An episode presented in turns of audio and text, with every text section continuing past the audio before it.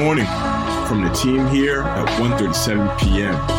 This is 7.31 a.m. Let's get the day going. Good morning, 1:37 p.m. Thank you for listening to the 7:31 a.m. podcast. Today is Wednesday, June 29th, 2022. My name is Bo Templin. Co-hosting today with me is the sensational Charlie Colbrenner. Charlie, how is uh your the first half of your week going? It's good. We, you and I have talked about this. You say sensational, and I've started saying it so so so much because it's one. It's really it's one of the best adjectives we've got. To be frank, I didn't realize before working at a big company, like in college, I understood that like vocabulary or vernacular would associate based off like the people you hang out with. I didn't realize like the company you work at could impact the vocabulary that you use. And I feel like now when Gary starts using a word a lot, it trickles down into like like profound was the Gary V word of the last three months. And so now everyone in the company uses the word profound. also one that I've gotten in trouble with, but I did not. I'll say it. I did not get it from Gary. I've used it before, but as I say in perpetuity, and somebody recently was like, "You say that because Gary said it," and I was like, "I don't watch that much Gary content. I say it because I know the because I've been saying it." But I guess maybe I got it from Gary. I hear Gary say it all the time. I I have do. no idea what in perpetuity means though. Indefinitely Sure. for the for the rest of time. Wow. I love in perpetuity. I'm using it all the time, and I just I listen. No disrespect to Gary, but just he didn't invent it. I was saying it No. first. I think I was. Ah, I hope he doesn't listen to this episode. Gary, if you are listening, feel free to tweet out the link to the episode on Absolutely. Twitter and Instagram. Well, Charlie, we have a great show lined up here today. Uh, some some very fun stories as we get into the dog days of the sports season. We have to get a little creative about some of our stories, certainly, and I think we did so today. We can start today's episode by saying happy 10 year anniversary to while it may not be one of the quote unquote best movies of the last decade, it is certainly one of the more recognizable and well known movies, and it's going to be the 10 year anniversary on this day in 2012 Magic Mike. Honestly, I'll push back against that, Bo. I do think it's one of the best movies of the past decade. I Magic Mike. One of the best movies. I mean, I think that what Steven Soderbergh does so well is he creates these sort of bombastic blockbuster movies that are like kind of perfect. That so it's like it's not that it's uh it's not that it's a heart wrenching or incredible or an experimental movie that pushes the boundary of cinema in any way.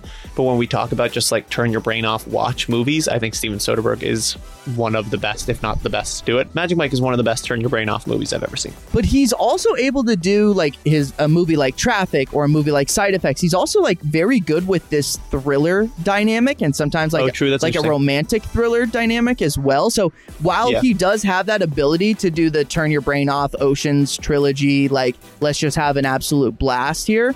He, he's kind of a guy who's able to do both. Speaking of Ocean's Eleven, you got a question for me or what? I do have a question for you, Charlie. With it being the 10 year anniversary of Magic Mike, I would like to play a little game called Fuck, Mary, Kill. And our three options today are going to be Ocean's 11, Magic mm-hmm. Mike, and Ocean's 13. Three Steven Soderbergh classics, all very well known, all very well received. But Charlie, you have the tough decision of picking what's got to go, what you're going to keep forever, and what are you going to have a one time fling with. Charlie, you're up. I won't lie to you. It's like these three movies were built for this game, and it's kind of an easy no brainer. Um, I'm going to marry Ocean's Eleven because I believe Ocean's Eleven is one of the greatest. I don't know what term to use for that. Like, uh, like it's like a sensational movie. Um, Ocean's Eleven, marry, easy. Uh, fuck Magic Mike because that's a movie that you want to watch it and love it, and then you don't. I don't need to watch it. I could watch it again, but I'm, I don't necessarily need to. Um, and then kill Ocean's Thirteen, which I love. Ocean's Thirteen is a great movie, but Ocean's Eleven is so sick. Marry Ocean's Eleven, easy. Uh, fuck Magic Mike, kill Ocean's Thirteen. And I think that's a very fine answer. Although I think I would swap Ocean's 13. It's just because I'm a sucker, really, for the, the Ocean's franchise. I feel like I could quote those till the day I die. Charlie, later today at 2 p.m. Eastern Time, we will be live on Twitter Spaces. It will be you and Elton Jones, I believe, hosting the show. Yes, sir. And they've been a lot of fun. We've had great interaction with people, friends of the 731 AM podcast. Uh, I would also like for everyone listening to follow us on TikTok at 731 AM Pod, as our stuff is just blowing up. We're going viral left and right. And if you're not following us on TikTok, like, wow, what a mistake that would be. Charlie, let's start today's show over in gaming. Gaming. Yeah, so yesterday's Nintendo Direct Mini Partner Showcase took place. Here's some of the biggest updates. Yesterday at the showcase, they dropped some pretty cool trailers and reveals for some of the upcoming Switch games. Some of the footage and announcements um, that caught people's attention so far revolved around titles like Super Bomberman R2, Mega Man Battle Network Legacy Collection, Pac Man World Re-Pac, which is, if you're curious, is a remaster of the original game that launched in 1999, Dragon Quest Treasures, and more. And by the way, Mario and Rabbids Sparks of Hope is coming out this year on October 20th. Return to Monkey Island is coming to the Switch as well as PC. And Persona 5 Royal, I know a lot of people, um, I saw a lot of friends of mine posting about this day, and Persona 4 Golden and Persona 3 Portable are also going to drop on Switch on October 21st. Whenever Elton writes these up, I'm like, I gotta get a Switch because I would be gaming more if I had a Switch and then I would get into some of these games, but I, I, I need a Switch. I've never had one. Never had one either, but I am a Nintendo fan. Just in general, like their stuff uh, a whole lot. Elton, thank you for the uh, the update there. We appreciate it. But what's going on with Wimbledon?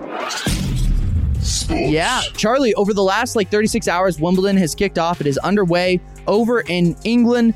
This is certainly one of the more fun times of the year for tennis, right? Like we just had the French Open, and now Wimbledon has kicked off, and we had some big names playing in the last 30 hours. We can start with Rafa Nadal, who has won two majors this year. He won the Australian Open, he won the French Open, and now he will look to claim his third in a row. If he was to win this one, he would set himself up for a potential calendar Grand Slam, which is uber rare. I think only like four tennis players ever have won the calendar Grand Slam. Nadal has captured the first two of the four to do so. Nadal won his first round matchup 6 4, 6 3, 3 6, 6 4 in four sets. Coco Gauff also played in the opening uh, couple days here in Wimbledon. Coco Gauff won.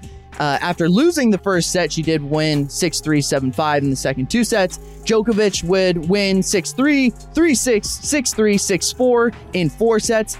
And then the big news Serena Williams, who has not played a singles match in like over a year. Um, the last one she was playing in resulted in like just tears, and, and this girl is putting herself through so much pain and she's persevering. Unfortunately, she would lose to Harmony Tan, a lesser known uh, French woman. She would lose 7 5, 1 6, 7 6 in the first round of Wimbledon. It's a bummer, Char. You always you always enjoy watching the Williams sisters kick ass. Charlie, did you watch True Detective? Uh, I've seen True Detective season one. I believe True Detective season one is one of the greatest seasons of television of all time. Yeah. I think it's pretty un- untouchable. Um, but I've not seen two or three. I'm due for a season one rewatch really, really too. soon soon here. Like I, I think I, I just need to do it. One of yeah, the most riveting seasons of TV. If you've never have never done it, please go do it. It is a must. But championship boxer Kali Reis uh, you know, kind of, yeah, I think she's like 35, 36 years old. She's coming at the end of her career in her boxing career. Well, she got cast in the role opposite of Jodie Foster in season four of True Detective here, Charlie. Really unique. She's only been cast in like one other project, really, really small. It was the 2021 critically acclaimed thriller Catch the Fair One, and she played a former boxer in the project and she voluntarily joins a sex trafficking ring to find her missing sister. So this thing got some buzz apparently, like in the indie scene. She was supposedly quite good in it, and now she's been cast in an HBO season four of True Detective. This is a, this is unbelievable. It's going to be written, directed, and produced by Issa Lopez. Uh, Jodie Foster, Barry Jenkins are among the producers as well. It'll be filmed in Iceland, but we have no release date and we have no production schedule, so it's still a ways away. With that, we can hop over into entertainment. Entertainment. Um, so this isn't nothing really happened yesterday. We just got new pictures from it, new pictures from the upcoming Barbie movie. Uh, and I hadn't really dove in and read about the Barbie movie yet until yesterday, but I did. This is this is so good though. Yeah, it's so wild. But so the Barbie movie, if you haven't seen the stills from it yet, is starring Margot Robbie as Barbie and Ryan Gosling as Ken. Um, and imagery just keeps coming out. And yesterday, some of the craziest imagery we've seen yet came out of them in these crazy, like neon track suits rollerblading. Uh, the movie's coming out July 21st in 2023, so we still have about a year.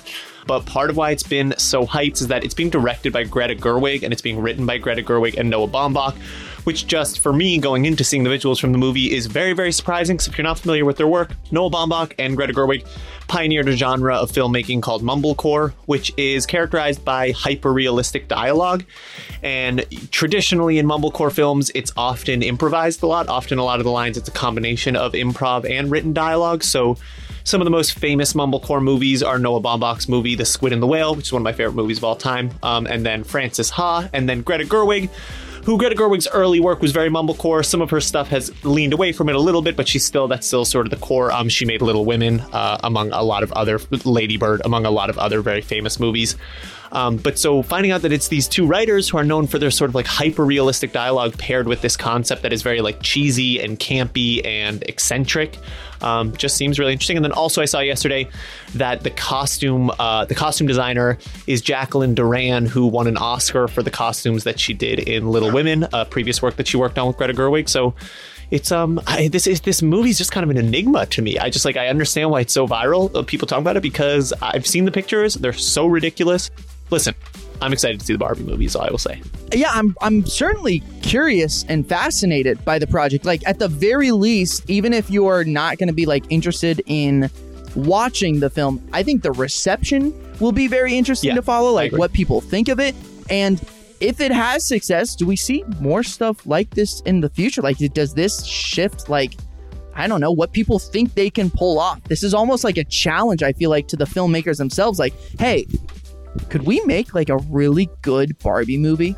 Absolutely. If you haven't seen the pictures, go check them out because it's wild. The uh, the photos of Gosling on Twitter are, are, so are pretty classic right now. I'm just they, they make me laugh every single time. I'm I please, please, please do. Charlie, you want to wrap up the show for us today? Yeah, that'll do it for today's episode. For more detail on these stories more, head over to 137pm.com or follow us on social media. Make sure you hop in the Discord. Also, make sure you hop on Twitter at 2 p.m. Eastern today for our live episode. We'll be back tomorrow.